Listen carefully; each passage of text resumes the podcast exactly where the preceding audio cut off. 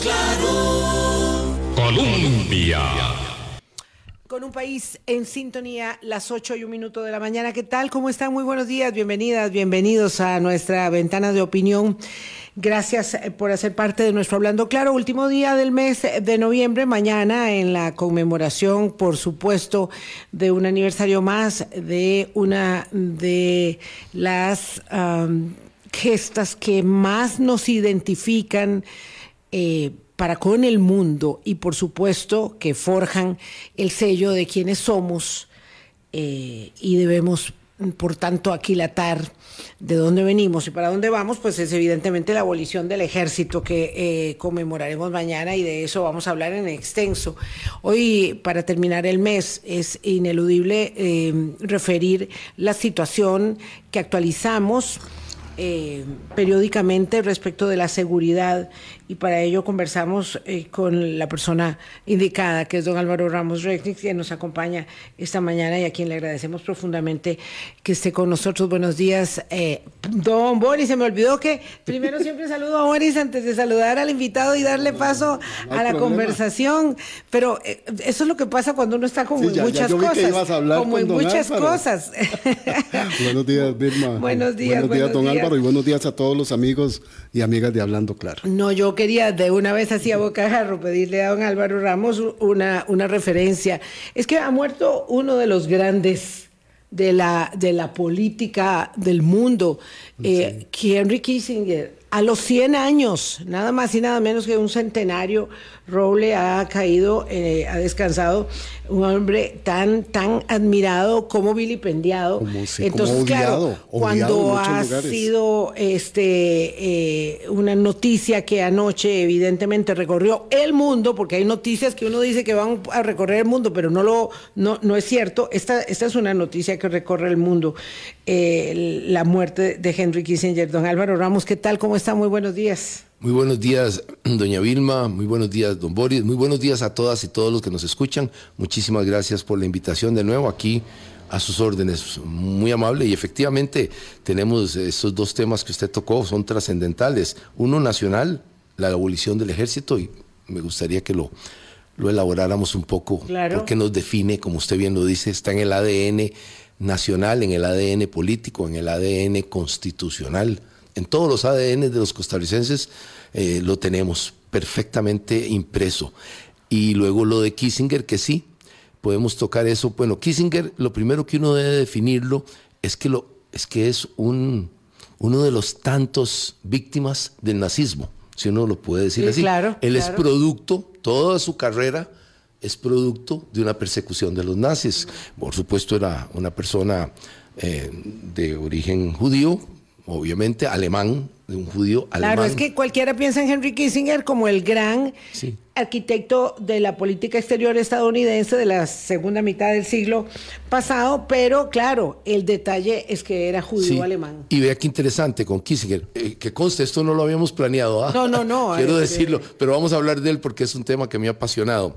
Eh, Kissinger huye de Alemania, jovencito, porque claro, una persecución a las personas iguales a él, terrorífica del régimen nazi, de esos regímenes dictatoriales, eh, este era particularmente odioso en eso, y logra establecerse en los Estados Unidos. Evidentemente tenía un intelecto más que superior y logra mm, estudiar en la Universidad de Harvard, en donde vea usted que la capacidad intelectual de la persona logra mm, doctorarse con una tesis sobre la- las políticas de un canciller alemán, que era Otto von Bismarck, y hace toda una tesis doctoral sobre esto. Eso obviamente enriquece mucho porque el gran, los dos grandes eh, diplomáticos de finales del siglo XIX eran Bismarck, que crió, crió la diplomacia final del siglo XIX, eh, aunque Metternich, el canciller de largo alcance también del imperio austrohúngaro, eh, había creado el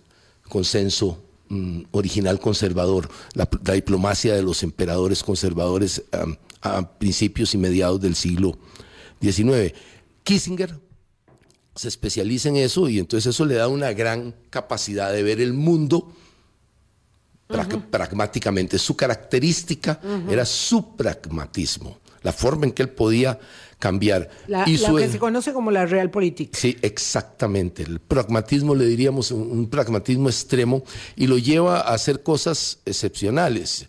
Eh, una cosa es que también la gente le, le, agrega que carecía un poquito de escrúpulos, un poquito, no, un muchito sería. un muchito, un muchito. En, la, en la política internacional, carecer de escrúpulos, pues es una de las eh, normas en esos grandes eh, actores, ¿verdad? El mismo Disraeli, el mismo Bismarck, eh, todos estos grandes eh, actores de la política internacional que han influenciado hasta el día de hoy nuestra forma de vivir en el concierto de las naciones, tiene que ver con una falta de escrúpulos, lamentablemente. Es muy difícil ah, estar en un vacío como si fuera un, un cuarto de operaciones en perfecto limpieza, es Sí. imposible. Bueno, eh, y Kissinger, Kissinger se inicia como profesor distinguido, hace dos tesis, por cierto, interesantes. La segunda me voy a referir ahorita después, eh, entre sus tesis, y la más importante es cuando inicia bajo la, bajo el bajo la égida republicana, él siempre se va hacia el lado republicano, aunque nunca fue un conservador social ni nada por el estilo, de ese estilo que conocemos hoy como republicanos, sino más bien del área, mm, del área pro seguridad, pro militar, eh, pro contención, vienen del mundo de la contención, Y del del mundo control, bipolar enorme, control. gigantesco, contener a la Unión Soviética de sus aliados era la meta. Los métodos no importaban muchos mientras se contuvieran, pero Hitler, eh, perdón, eh, Kissinger los elevó a una categoría superior y se inicia como consejero de seguridad nacional, que es el puesto clave de asesorar a la Casa Blanca en las materias más densas de inteligencia, de expresión de fuerza, de uso de fuerza Eh, Nixon se lo lleva. se lo lleva y luego lo hace una cosa extraordinaria para una persona que todavía tenía acento pesado. Sí. Todos dicen que pese No a se le quitó nunca. Nunca se le quitó ese acento pesado alemán, Sí. eh, eh, pero era muy competente, muy convincente y logra eh, meterse de lleno para darle fin a una cosa muy importante que era la guerra de Vietnam. Sí, se lo habían propuesto, los demócratas encabezados por Kennedy y por Johnson se habían metido a fondo a la guerra de Vietnam y les había ido mal políticamente en eso. Y Nixon, que también era muy, muy competente en política internacional y muy pragmático también, pese a que era profundamente conservador, eh, también se meten y deciden llegar a las negociaciones, utilizando doble política. Una política de fuerza con los famosos bombarderos sobre Vietnam del norte y Camboya y Laos. Aplicaron una fuerza enorme, lanzaron más bombas, una mayor cantidad de bombas sobre esos países mucho más pequeños que sobre la Europa nazi, para poner un ejemplo, nada más para que tengamos una idea de lo que estamos hablando. Esa es la parte de fuerza que utilizaron Kissinger y Nixon. Y luego, por otro lado, iniciaron negociaciones serias, negociaciones que llevaran, no eran una finta, sino que eran negociaciones serias. Esas negociaciones tuvieron éxito, se hicieron en Sí, París. de Realpolitik porque Eh, estaban obligados. estaban obligados. Estaban obligados porque habían metido todas las botas. eh, Un poco más que las eh, botas. eh, en el fango en Vietnam y estaban obligados a y, salir de y estaban a punto de tener un colapso en algún momento, y lo hubo. Claro. Dos años después de que salieron los norteamericanos, se dio el colapso y, y- y el ejército y, y el Vietcong, el ejército de Vietnam del Norte, y el Vietcong tomaron la capital y tomaron el país y unificaron el país hasta el día de hoy. Sí. Está, está claro el asunto, el punto. Pero en el realismo de ellos lograron salir con todos sus prisioneros de guerra devueltos y con el mínimo de pérdidas comparativo a perder la guerra en forma dramática. Eh, por esas negociaciones recibe el Premio Nobel de la Paz. Que es un premio Nobel muy controvertido, por supuesto. es el Premio Nobel de la Paz la recibe en conjunto con el, con el negociador jefe eh, vietnamita. Me parece que estaba correcto, es que los premios Nobel de la Paz no son para santos. Claro. No es un premio a la santidad, es un premio Es al a- Dalai Lama. que no, no, no es ese, Ese ya- es al ya no lo Papa. necesitaba. No, ese no se necesita darles un premio. El premio Nobel se da por actos precisos, contundentes, Los esfuerzos. políticos para que algo, un Claro. conflicto de ese calibre llegara a su fin y llegó a su fin. Y efectivamente, vean que Vietnam cambió. El mismo Vietnam, al llegar a esa negociación, es otro país hoy. Sí. Está en, en un gran desarrollo económico, gran turismo. Vean que, al- vean que Kissinger y los negociadores vietnamitas comunistas tenían razón. Es decir, al final el tiempo les ha dado la razón que valía la pena hacer el, la negociación. Y luego vino lo que en realidad es lo más brillante de todas las políticas. La más brillante es que Kissinger, que en realidad es el que percibe esto mm, con su capacidad histórica, de lectura histórica, dado, repito, las tesis históricas que manejó eh, en, su doctorado y en sus clases, etcétera, sobre Bismarck, percibe que se había dado un resquebrajamiento en el bloque euroasiático entre la Unión Soviética tardía, la Unión Soviética madura, y la China de Mao, que ya había pasado el contexto de la revolución cultural. En ese sentido, percibe claramente la posibilidad de tener un aliado estratégico en el balance de fuerzas, particularmente en el lejano oriente. Esta era la tesis central. Con esto él balanceaba estratégicamente a Corea del Sur, que les importaba mucho más, y a Japón, esto y a Taiwán. Si lograban tener un acercamiento con China, y lo lograron. Esto es una obra maestra de la diplomacia, el acercamiento de un país con el que no tenían relaciones, al que no habían reconocido nunca, al que no le habían permitido estar en las Naciones Unidas. ojo, ojo el nivel de... Y vea usted lo que sucedió, como un naipe a raíz de esas negociaciones. Verdad, también es que hay que reconocerle a Kissinger que si entraba en negociaciones eran verdaderas.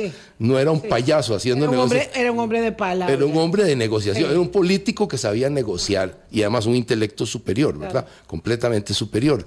Y Kissinger, él logra establecer una relación diplomática, formal, estratégica, al punto que sin tener relaciones diplomáticas nada menos y nada más el presidente Nixon, otro acto brillante de Nixon, hay que reconocérselo, que trajo una gran paz eh, en general a, una área tensional terrible que podía desencadenar una tercera guerra mundial, eh, hace una visita formal sin tener relaciones. Esto hay que tener mucha valentía diplomática y política y es un éxito. la visita es un éxito, abre las puertas, se abren las relaciones, se hace una se hizo primero lo que se llama una diplomacia del ping-pong. Primero iban a jugar los equipos de los Estados Unidos de ping-pong, así se llamó la diplomacia del ping-pong. Y a raíz de la diplomacia del ping-pong, que estaba manejada, obviamente manejada. Muy bien tejida. Muy bien, y siguieron las relaciones formales. Y hasta la fecha, de los Estados Unidos permitió eso, que China ocupara su puesto en el Consejo. Todo eso nos trajo muchísima más estabilidad en, el mundo, en el mundo geopolítico. La, la tesis interesante que nos ocupa a nosotros de Kissinger es una que él inventó. Y, nos tiene, en, un poco tiene que ver con Nicaragua, un poco tiene que ver muchísimo con Cuba. Y es de él. Y tiene que ver con Chile en 1973, para que nos ubiquemos correctamente, con el golpe de Estado, que sí tuvo él una participación. participación. Se llama The Vaccination Theory, la teoría de la vacunación. ¿Y en qué consiste? Que agarran a un país como Cuba, en este caso era Cuba, en esa época, y lo cercan, lo bloquean económicamente, lo hacen tener problemas seriosísimos de abastecimiento de todo y le indican a los demás países como Costa Rica, Panamá, Colombia, Perú, Brasil mismo, vea cómo está de mal Cuba. Vacúnese usted conmigo, vacúnese políticamente conmigo y a usted no le va a pasar lo de Cuba. Eso se lo aplicaron a Allende. Entonces vemos brillantez hay una brillantez estratégica, nos guste o no nos guste, hay una brillantez estratégica. las consecuencias son las que hay que analizar a veces. Mm, bueno, pero también el contexto y en el momento en que los acontecimientos se están produciendo, ¿verdad? En el momento de la, de la Guerra Fría, este es un mundo que, que nosotros vivimos eh, como en la cola, ¿verdad? Este, eh, pero eh, era, era una realidad muy distinta. Yo estoy segura que con don Álvaro Ramos podríamos hablar todo el programa sobre, eh, Henry Kissinger. Este, pero ya que entramos ahí y para mm, darnos un par de minutos e ir a la pausa, yo creo que las otras dos cosas, o bueno, conjuntamente con el papel de Kissinger en la situación de América Latina, y el apoyo a las dictaduras de derecha que en ese tiempo obviamente había por parte de Estados Unidos, se le daba por parte de Estados Unidos, habida cuenta del terror enorme que tenían respecto del tema, eh, la palabra comunista.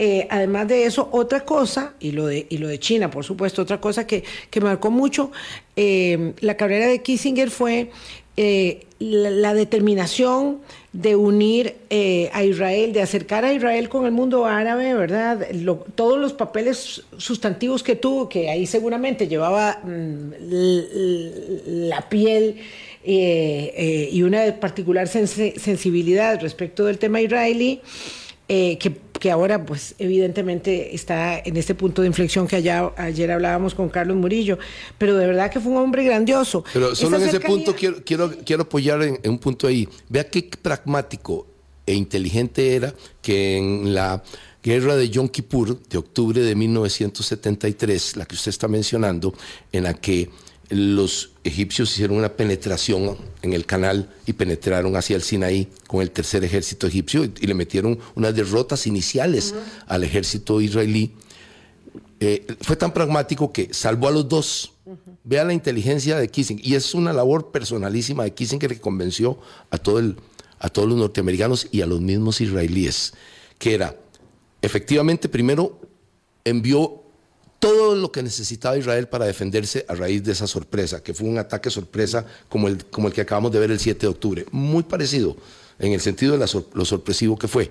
Y todo lo que necesitó Israel para que se restituyera en la situación estratégica y no perdiera, eh, digamos, profundidad en su defensa, lo hizo. Pero inmediatamente después de haber restituido en pocos días relativos la situación de Israel, vino el, lo más brillante de Kissinger. El, el, el, tercer ejército, un enorme ejército entero eh, egipcio, quedó atrapado sin agua y sin comida en el, en el Sinaí por fuerzas israelíes a raíz del armamento y el apoyo y la capacidad operativa de los israelíes. ¿Y qué hizo Kissinger? Entendiendo exactamente cómo es la historia y cómo es la estrategia, presionó al máximo con todo el poder que usted también tiene razón, era una persona judía presionando al gobierno judío, pero ante todo era norteamericano, uh -huh. ante todo era el, era el, secretario de Estado norteamericano el que estaba hablando, no era una persona especialmente religiosa ni nada. No, no. Mm. Eh, ¿Qué hizo? La más brillante de eso fue que salvó al tercer ejército.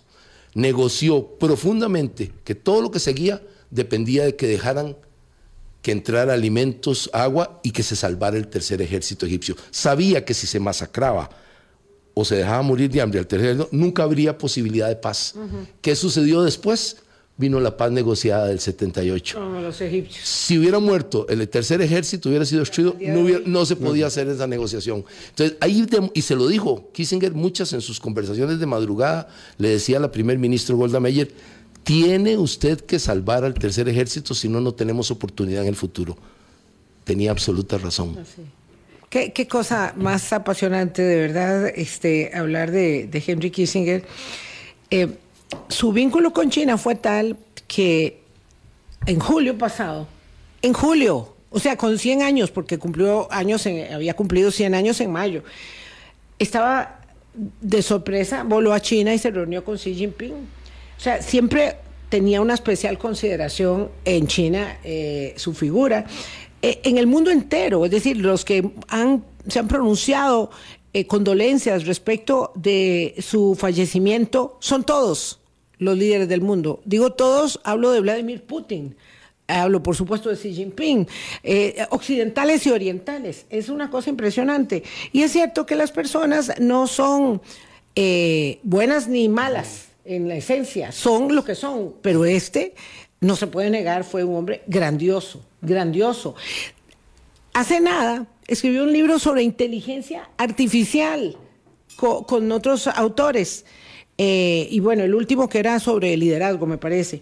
Eh, una cosa increíble, increíble, de verdad, Henry Kissinger, un hombre, un hombre para la historia. Y con este largo prólogo que valió mucho la pena, 8.20, nos vamos a una pausa y hablamos de nuestro devenir en materia de inseguridad y criminalidad organizada. Colombia. Con un país en sintonía, de verdad que la tentación nos movería a, a, ¿A, continu a, continuar, sobre todo porque hay aquí unas elaboraciones argumentales muy interesantes. Eh, pero bueno, ya podremos conversar más, por dicha, por suerte, con don Álvaro Ramos Rexing, que nos acompaña periódicamente aquí en la mesa de Hablando Claro con un buen café en la mañana para instruirnos sobre muchos temas. Y vamos a tener que pasar al tema local, porque hace muchos días le habíamos pedido a don Álvaro poder conversar en ese momento de la estrategia de seguridad que, es increíble, pero ha sido tan, tan eh, digamos, eh, soterrada por, por, las declaraciones, ¿verdad?, más grandilocuentes que se produjeron respecto del tema el día de la presentación, que ahora, pues todo eso ha derivado en una reunión de presidentes de supremos poderes donde parece que el, hoy mismo, donde parece que el judicial y el legislativo están poniendo la tabla eh, raza para establecer un poco de tranquilidad y reunirse con el presidente de la República en el Poder Judicial. Es la reunión, es la sede del encuentro. Ahí tenía que ser, evidentemente era ahí. Zona más neutral. Orlando Aguirre está cumpliendo el papel que corresponde para tratar de llevar un poco de calma a esta situación. Y tal vez vamos a empezar por ahí, después hablamos de las bandas, que es lo último que queríamos también tocar con don Álvaro, porque es cierto que para abordar una situación como la que tenemos en materia de inseguridad y crimen organizado, necesitamos eh, una capacidad de escucha una mesura y una apertura para encontrar eh, entre todos los actores las mejores decisiones, pero aquí a gritos y sobresaltos parece ser muy difícil que eso ocurra. Eh, no obstante, el presidente de la República ahora dice que sí, que los proyectos de seguridad que desconvocó los volverá a presentar en la mesa de la conversación esta mañana para volver a convocarlos. Pero lo cierto es que perdemos mucho tiempo. Yo solo le quisiera agregar, solo le quisiera agregar, don Álvaro, antes de su intervención, algo que me sorprendió enormemente ayer en el ejercicio que hago de ver la conferencia de prensa posterior al Consejo de Gobierno. El presidente de la República se atrevió a decir que no entendía el barullo que se había hecho después de la presentación de la Política Nacional de Seguridad Pública y que él ha estado calladito. Y entonces, obviamente, las circunstancias obligan a que vaya a la reunión hoy con los presidentes de los supremos poderes, pero pareciera que él no sigue entendiendo que es en ese diálogo y en esa construcción colectiva de los tres poderes que vamos a poder atender la emergencia de la criminalidad. Bueno, sí, yo, al igual que ustedes, eh, primero tengo la idea de qué es lo correcto. Me parece que la reunión de los tres eh, tiene todo el sentido y, política y legalmente es exactamente donde se empieza. No es donde se termina, es que aquí está la confusión. Creer que porque ya hace la reunión ya se soluciona el problema, no. Es el correcto forma, es la correcta forma de empezar. Tenemos suerte, digo yo suerte verdadera en este momento, en la crisis mayor de seguridad que tiene el país. 836 homicidios ahora en la mañana. Nos vamos a acercar a los 900, sin duda, a fin de, de año, sin ninguna duda, tal vez los pasemos un poco, que son los periodos más violentos del año. Así es que es importantísimo tomar medidas ahora. Ya este año se fue como el peor de la historia. ya este año no hay manera de pararlo, pero que podamos ejercer medidas de contención hacia el año 24 y 25 es no una necesidad, es una emergencia. Es más, es una contingencia. No hay otra manera de llamarlo. Estamos en, ya en modo contingencia. Todo tiene que ser hoy en modo contingencia. Las estrategias para mediano y, largo plazo quedan muy bien para estudiarlas el año entrante, pero la contingencia es hoy para que entren en plena vigencia en el 24 y el 25 los términos que necesitamos de contingencia. Y en ese sentido, me es de veras muy positivo decir que estamos, en el caso de don Rodrigo Arias, que tiene obviamente una madurez y una capacidad grande política, y una experiencia en el manejo de la seguridad del Estado, porque la manejó él desde sus múltiples años, ocho años, de ejercer directamente el control sobre la seguridad nacional y sobre la seguridad ciudadana. Entonces, eh, yo le agrego que don Rodrigo tiene la capacidad de aportar un montón de, de conocimiento y un montón de experiencia y lo va a hacer. Creo que ya está muy preocupado y lo ha mostrado.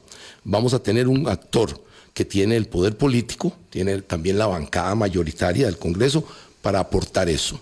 Y ya hizo algunos aportes. y ya hizo algunos aportes, en, empezó a dar unos atisbos de aportes con la posibilidad de eliminarle la, nacionalidad. fraudulenta, ¿verdad? Hay que aclarar. las que son fraudulentas de los delincuentes internacionales que se casan con señoras eh, indigentes y cosas de esas, me parece que eso es política y moralmente y legalmente correcto. Y va, va y va, va ese Y eso proyecto tiene apoyo, estoy Sí, seguro, en sí, todo sí. lado. Absolutamente. No debemos permitir que los delincuentes internacionales abusen del sistema, De eso la buena jamás. fe. De la buena fe y el buen sistema que tenemos de recepción de personas extranjeras correctas. Ok, don Rodrigo va a aportar eso, va a aportar representar al primer poder de la República y ha mostrado haber que ha habido mayorías de consenso en múltiples temas importantes. Don Orlando Aguirre también tiene una experiencia enorme en el Poder Judicial, tiene respeto en el Poder Judicial, son dos personas perfectamente conocidas y más importante, los dos son impecablemente conocedores del sistema jurídico costarricense, del sistema constitucional costarricense. Son profundos conocedores, son abogados verdaderos y tienen una historia personal que va de acuerdo a la institucionalidad costarricense. Así es que esos dos van a aportar todo eso.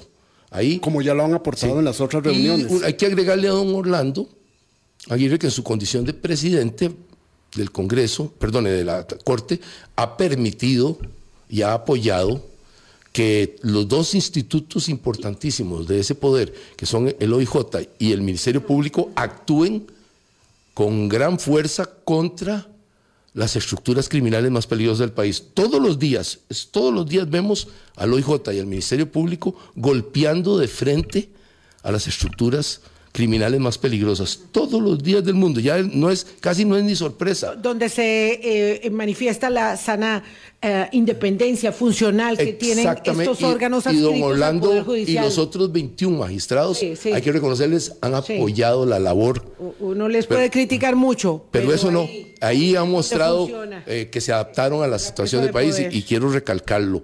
Eh, y ahorita hablamos un momentito del problema del EJ.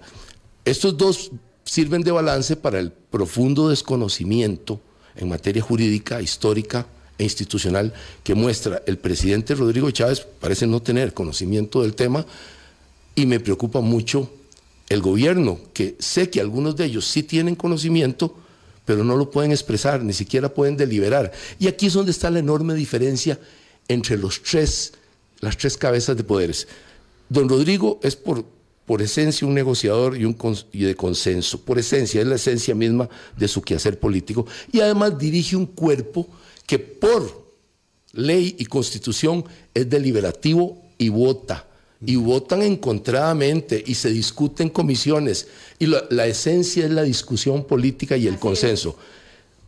Don Orlando tiene 22 iguales, idénticos a él. Entonces uno ve, yo, yo sí me he tomado la molestia de ver partes importantes de la corte plena, porque ahora se puede ver en Ahora vivo se puede ver en vivo. en sí. vivo y eso es muy valioso. Y usted nota que ahí hay discusión y hay votos en contra y hay propuestas que no le gustan a una parte y le gustan a otra y al final se ponen de acuerdo. Caray, en materia de, de- de seguridad, que es lo que nos toma, que deberíamos estar discutiendo exactamente así como discuten esos otros dos poderes, en el poder ejecutivo hay una voz, un pensamiento y una orden. Ahí no se puede pensar diferente. Ahí la pobre gente que está en el Consejo de Gobierno y en los puestos de alto mando no pueden disentir, no pueden emitir su opinión. El que la emita recibe una sanción no solo laboral, sino que un escarnio público. Y eso va para seguridad pública también. Va para todos. Yo no he visto nadie al día de hoy. Si usted me lo enseña, yo entonces voy a re- me- me- me hago una retractación aquí pública. Si usted me enseña un solo funcionario público que esté vivo, que le haya dicho al presidente que esté equivocado en público, la reto aquí, por favor, doña Vilma, que me lo enseñe y yo me retracto de ese funcionario público. Del grupo entero no, porque en contrario a lo que dice la Constitución y la tradición costarricense política, el Consejo de Gobierno es un consejo, es el que da consejo y vota. Eso dice, se llama Consejo de Gobierno porque sirve para aconsejar, asesorar al presidente, no para decirle sí, sí, sí a todo lo que quiera el autócrata de turno. Es, es un, es un asunto de balance. Entonces tenemos un desbalance absoluto entre los otros dos poderes, en donde hay deliberación, donde hay puntos encontrados, donde hay facciones que piensan diferente unos de otros. Y eso enriquece muchísimo la discusión a una sola, donde pareciera que estuviéramos en Nicaragua, donde si usted no opina como Ortega y Murillo, usted está fuera de circulación, instantáneamente lo sacan de circulación. Eso los tiene a ellos paralizados.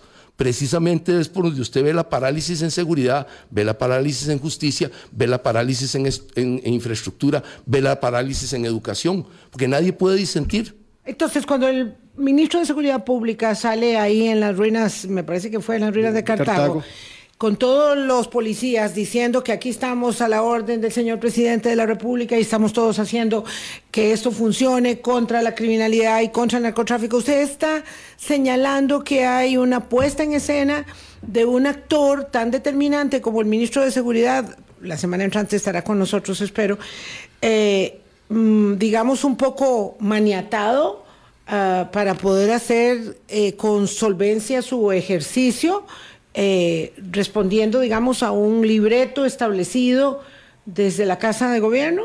Claro, a los pobres funcionarios, incluyendo a todos los ministros, todos sin excepción, no hay uno solo que se excepcione de esto, les dictan desde el, el, el, el, kitchen cabinet del gabinete de cocina, ese pequeño gabinete que hay ahí alrededor del presidente, les dictan lo que tienen que decir y hasta cómo lo tienen que decir. Es más, doña Vilma, usted fue víctima de eso. ¿Para qué nos vamos a, aquí a, a jugar de, de, chapitas y de engañitos? Dejémonos de ese juego. Usted le dictaron órdenes a ministros, funcionarios de alto rango y todo tipo de, de funcionarios sí. de que no le dieran a usted una, una, una entrevista. Eh, y, y, ahí tiene usted, es decir, es, es, es qué clase de, de, grupo es ese que acepta un puesto en el que le dicten hasta la última forma de ir a tomarse un café o de con quién hablan. Y eso se nota porque cuando se vienen estas crisis como la de seguridad, que es la más grande de la historia, estamos en una situación de mayor peligro. El narcotráfico se ha apoderado del país absoluta y totalmente. En esta administración tenemos al narcotráfico en full. Campante. Y no, y no, y no pueden ellos hablar con la sociedad civil libremente porque inmediatamente los, los despiden. Y lo, no solo los despiden, los humillan, los golpean, los dejan sin trabajo, los dejan sin poder conseguir trabajo en el futuro. Sí, no, no Así es que es, es, una condición que cada vez se me parece más a Nicaragua. Guardando, Dios guarde que hubiera ejército. Por cierto, tenemos que hablar de la eliminación de la isla. Gracias a Dios, mañana celebramos que no tenemos ejército, porque si no aquí con un ejército y con un autócrata, que nos llegara verdadero, que logre manejar al ejército, nos pasa las de Nicaragua. Don Álvaro, de allí mi preocupación. En la presentación de la Política Nacional de Seguridad, don Mario Zamora y sus dos viceministros fueron muy claros en decir la ruta va por el trabajo coordinado de los tres poderes y de la articulación de los cuerpos policiales. Este, la disonancia del presidente de la República respecto de los otros dos presidentes de los supremos poderes hacen que una vez más haya una reunión. La reunión se celebrará hoy en la tarde. ¿Qué va a pasar después? Y, y hay buenos propósitos. Y hay buenos propósitos. Y propósitos de enmienda que duran sí. a veces unas horas. Y los, veces despropósitos, unos días. y los despropósitos vienen después. Mire, yo creo que el mismo presidente nos dio la clave ayer. El la única policía que nos está defendiendo, dependemos completamente para que el país continúe siendo una democracia y un Estado civilizado en la que no prevalezca el crimen organizado, es el OIJ con un gran apoyo del Ministerio Público. Enorme apoyo del Ministerio Público. Pocas veces he visto tan buena coordinación Sí, sí, en sí. mi larga vida, metido en 51 años de tener interés directo día a día en los temas de seguridad, no había visto una excelentísima eh, Claro, la, situación, la situación lo amerita. Lo amerita y ellos estuvieron a la altura. Don Sí, Randall, están- su equipo, y don. Carlos Díaz y su equipo están a la altura de lo que necesitamos. Lo están demostrando. Cada día con- destruyen una estructura, pero peligrosa, o atacan las estructuras más grandes, como lo que están haciendo ayer, atacando las estructuras como las del diablo en materia de lavado de dinero. Sí, Eso es brillante y esa es exactamente la estrategia que hay que hacer. Y el presidente ayer, de lo, lo que lo oí yo, porque me tomé la molestia de oírlo, lo que más le molestaba al presidente, y evidentemente lo que le ha molestado a doña Pilar y a su grupo de diputados, es las leyes, véalo usted, las leyes que favorecieron el trabajo del OIJ, la que le quitó el IVA, totalmente lógico, y la policía del OIJ pagando IVA, eso es que no tiene ni siquiera sentido arguir eso. Y si, y si tuviera otros. No, pero vea la que le eh, molestó porque aportes, lo oí. No habría problema, lo pero no los tiene. Lo oí personalmente al presidente. No hay, dijo también que le molestaba que hubieran pasado una ley en la que el OIJ podía retirar los cuerpos. Cuerpos que eso es una de las cosas terribles en todos los accidentes y en todas las cosas, no tanto en los crímenes como en los accidentes. Es donde se generan porque esas desvía presas- recursos. las Y les quita tiempo, Y, y quita quita tiempo y tiempo de conseguir al juez. Claro. Bueno, esas son las cosas que le molestaron al presidente. ¿Por qué al presidente? que debería estar apoyando al OIJ, que está verdaderamente luchando contra el crimen organizado, contra los narcotraficantes, contra los lavanderos, no está agarrando a los pequeñitos, los, en- los enanos en el crimen, está realmente desgastándose. Sí, nada de narcomenudeo. Y ya, y ya pagaron, y ya pagaron con vidas humanas y heridos. Claro, claro. Y no están jugando de casita. Los del OIJ están defendiendo al país a brazo partido. ¿Y por qué el presidente se molesta contra ellos? Si exactamente son los únicos que están defendiendo al país. ¿Por qué no se detiene un poquito a pensar que lo que dijo ayer es algo que incluso lo pone a él en la luz incómoda? ¿Cómo se le ocurre cuestionar que los diputados de oposición en masa, por cierto, en masa, Todos. apoyaran al OIJ en esas leyes y además apoyaran el presupuesto, doña Vilma y don Boris, el presupuesto para su propio ministerio. Presupuesto Es- ordinario de la República. y fueron los votó, diputados de, de Rodrigo votó. Chávez los que votaron en contra. Sí, se votó con los votos de oposición, perdón, unánime de la oposición. Los que no votaron fueron los diputados oficialistas porque no les gustó el traslado de las partidas. Y habían 21 mil millones para... Que la, la pregunta que me hago aquí concreta, yo ahora yo le estoy preguntando a usted, que a Chávez y a su bancada en el Congreso les molesta lo que está haciendo el OIJ. Que nos lo contesten sí o no, como se contesta en los tribunales. ¿Le molesta a Rodrigo Chávez que el OIJ esté destruyendo a las estructuras criminales, que esté atacando, como lo hizo ayer brillantemente, el lavado de dinero de la estructura del diablo? ¿Le molesta eso? Dígalo, dígalo de frente. Don Rodrigo, aquí se lo estamos preguntando. Diga de frente si a usted le molesta lo que está haciendo el OIJ. Por cierto, tengo una preguntita más fina. ¿Le molesta lo que está saliendo en las grabaciones, Grabaciones. legales del OIJ que ha salido que políticos con nombres y puestos están saliendo implicados en las operaciones de los grandes narcotraficantes. Por cierto, estos narcos son muy particulares porque tuvieron una técnica corona. nueva. La técnica nueva de mandar la cocaína Líquido. líquida, que es la más cara de todas, a los mercados más caros del mundo, hasta cuatro veces más caro que Europa. Conseguir llegar a Qatar, conseguir llegar a, A Jordania, Israel. a, a Israel. Entonces, díganos, dígale a la población, a mí me molesta el trabajo que está haciendo el OIJ, contéstelo. O si usted no le molesta, que es lo que yo esperaría, don Rodrigo, dígale a la población que más bien usted va a darle los recursos que necesita el OIJ, le va a dar los 700 funcionarios que se necesita, le va a dar los 300 que se necesita al Ministerio Público. Vamos a tener tres o cuatro jurisdicciones de crimen organizado.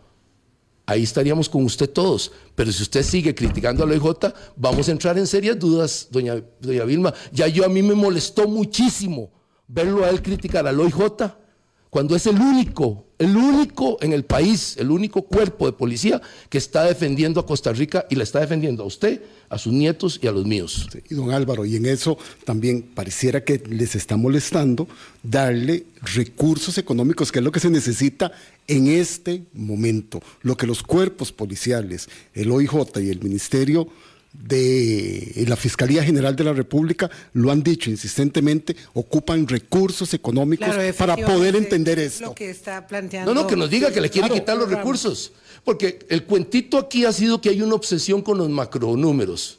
Pero ellos mismos están diciendo que están muy buenos, que les ha ido requete bien, que han podido vender los bonos. Les sobra la plata. Entonces, ¿por qué no hay plata para el OIJ, que realmente son los que están poniendo la cara por el país? Hay un tema más grave. El OIJ y el Ministerio Público están haciendo un centro en lo que es hoy la parada, cerca, al frente, a diagonal a la parada de buses de, Punta Arenas, en el barrio de Los Ángeles. Creo que todos la conocen. Bueno, si no la conocen, en el barrio de Los Ángeles. Se va a hacer un centro, yo lo llamaría el centro más seguro, en donde van a estar establecidos, en primer lugar, el OIJ con su edificio de sede central y el Ministerio Público. Todo bien resguardado, precisamente prediciendo lo que se nos viene, ¿verdad? Las amenazas y todo contra los funcionarios que están actuando correctamente. Bueno, tenían dos mil millones listos para este año y se los congelaron, no se los entregaron. Para el- Hacienda. Hacienda no se los entregó. Quiero denunciarlo aquí eso. Quiero aquí en su programa que quede denunciado claramente que no le entregaron los dos mil millones que ya estaban listos para ese fideicomiso de ese edificio. ¿Cómo es posible que no le demos una sede segura al OIJ para que puedan trabajar en el máximo de seguridad en los casos más graves? En efecto, no conocíamos esto No, que no. usted está señalando. Eh, eh, don búsquelo, estúdielo y es gravísimo. pero gravísimo que se le haya quitado dos mil millones, no se le hayan entregado, fueron aprobados completamente, no se le entregaron ahora en noviembre. Sí, lo único que ve uno ahí es que todos esos predios están limpios. Eso es para eso, para, para, crear un circuito, llamémoslo seguro. Estamos aquí inventando el número. Un circuito seguro para las autoridades que tienen que luchar contra las estructuras más peligrosas del mundo, no de Costa Rica. Aquí están operando en Costa Rica las estructuras más peligrosas del mundo. ¿Cómo es posible que le bloqueemos al OIJ, le bloqueen en el gobierno de Rodrigo Chávez, le bloqueen el edificio que requiere de emergencia? Desde, es que, estamos ya en contingencia, doña Vilma. Aquí no estamos en planeamiento de años. De ninguna manera. Vamos a la pausa rápidamente y regresamos. Yo quisiera que don Álvaro Ramos viniera todas las semanas, pero por supuesto lo quiero yo y todos los demás colegas de los otros medios, de modo que su tarea eh, es, es, muy vasta, muy ardua eh, y con, con, un, con un café que le podemos eh, ofrecer, ofrecer este, no sé si insuficiente el tiempo. Ya venimos. Colombia con un país en sintonía 847. Por supuesto, el tiempo no será suficiente para evaluar los golpes de la policía mm, judicial y del Ministerio Público estos días eh, con el denominado caso Corona y el eh, desmantelamiento de una red de fentanilo aquí en Costa Rica, aquí ya don Álvaro nos había hecho severas advertencias, de que esto advertencias de que esto iba a pasar. Esto implica que en la, mm, en la proyección y en la previsión del manejo de crisis, uno puede ir estableciendo los escenarios de lo que va a ir sucediendo. Usted también nos había hablado de cómo iba a incrementarse el número de homicidios este año, desde el año pasado nos lo había señalado. Lo que quiero eh, establecer, don Álvaro, es esto que conjunta eh, muchas cosas, tanto la forma en que operan las estructuras en Costa Rica que se han sofisticado tanto, como el hecho de que tienen cada vez mayores vínculos con funcionarios públicos que cooptan, ¿verdad? Que intentan tomar para su beneficio. Y lo otro es cómo hacen, eh, por qué es tan determinante esto de hacer negocios con el Estado, de establecer posibilidades de hacer negocios vía RAXA para establecimiento de escáneres, eso es muy, muy eh, eh, mm. paradójico, ¿verdad? Increíble. u otro tipo de negocios eh, con instituciones, ¿verdad?, que, que, se han dado a conocer el tema del señor, el gerente de acueductos, el otro tema con el señor. para participar en los predios de almacenamiento de contenedores. Eh, lo, lo, que se limó ahora con la destitución del señor del INCOP, del muchacho este de presidente ejecutivo del INCOP, que había sido nombrado sin los atestados y contra el criterio de los eh, diputados de Punta Arenas. En fin, unos cinco minutos nos quedan para semejante cantidad de cóctel de cuestionamientos. No, no, tenemos todos, todos los requisitos para irnos hacia un narcoestado. El primero, una narcoeconomía, clarísimamente, con el dólar falsamente depresionado, por todo lado, bueno, el OIJ capturando lavanderías directas del gran crimen organizado costarricense con relaciones internacionales. No admite ni discusión que tenemos Ese precio bajito que cae. Eso, eso no tiene ninguna explicación. Y el gota gota lo tiene usted ahí y tiene la lotería clandestina que también ha hecho una gran labor, el OIJ, de, de capturar a, no porque sean los pequeñitos esos, es el que manda, la cabeza, lo que importa. Muy bien, tenemos lo que usted acaba de mencionar la colusión entre funcionarios de todo tipo, desde policías simples, policías de patrulla, hasta altísimos funcionarios consiguiéndole predios, predios fuera de tener el contrato. Son dos cositas. El contrato de los escáneres, que ya es tenebroso, si Es sospechosísimo. Ultra tenebroso. Y luego encima unos predios para operarlos. Es decir, como un chiste. Es básicamente, como dice el, pueblo nuestro, como mandar un gato a echar carne. Básicamente, no llega nada. Todo el narcotráfico va a salir. Todo vea. Muy bien. Tiene usted perfectamente claro. El mismo OIJ y el Ministerio Público agarraron a dos funcionarios de ellos mismos, a Antier, si no me equivoco, lo cual es una excelente labor, que ellos mismos los agarren eh, ahí usted tiene una colusión peligrosísima, advirtiéndole a los, a los gota gota. Es decir, hay que resaltar eso. Vea las vinculaciones que tienen por todo lado, en lo político, hemos tenido vinculaciones en, en lo legislativo, ni hablemos en todas estas cosas que ha salido. Tenemos el ataque las amenazas y el ataque físico contra funcionarios honestos. Ya eso se dio, esa es la tercera etapa. La cuarta es cuando regiones enteras del país van a estar en manos de caciques del narcotráfico. Ya me dicen a mí alguna gente, vea, Álvaro, algunas zonas de Guapiles, algunas zonas de Gran Chacarita, ya eso está. Pero todavía el país no está en esas circunstancias, tenemos que hacer una. Y la última es cuando no aplica la ley y tenemos el Estado fallido. Entonces, convertidos completos, y Haití probablemente sea lo más cercano. Pero en este caso concreto de los predios, yo quiero traer a colación para que se estudie por parte de los periodistas y de todos el asunto. Me llama mucho la atención esta obsesión con los predios y los terrenos de Limón.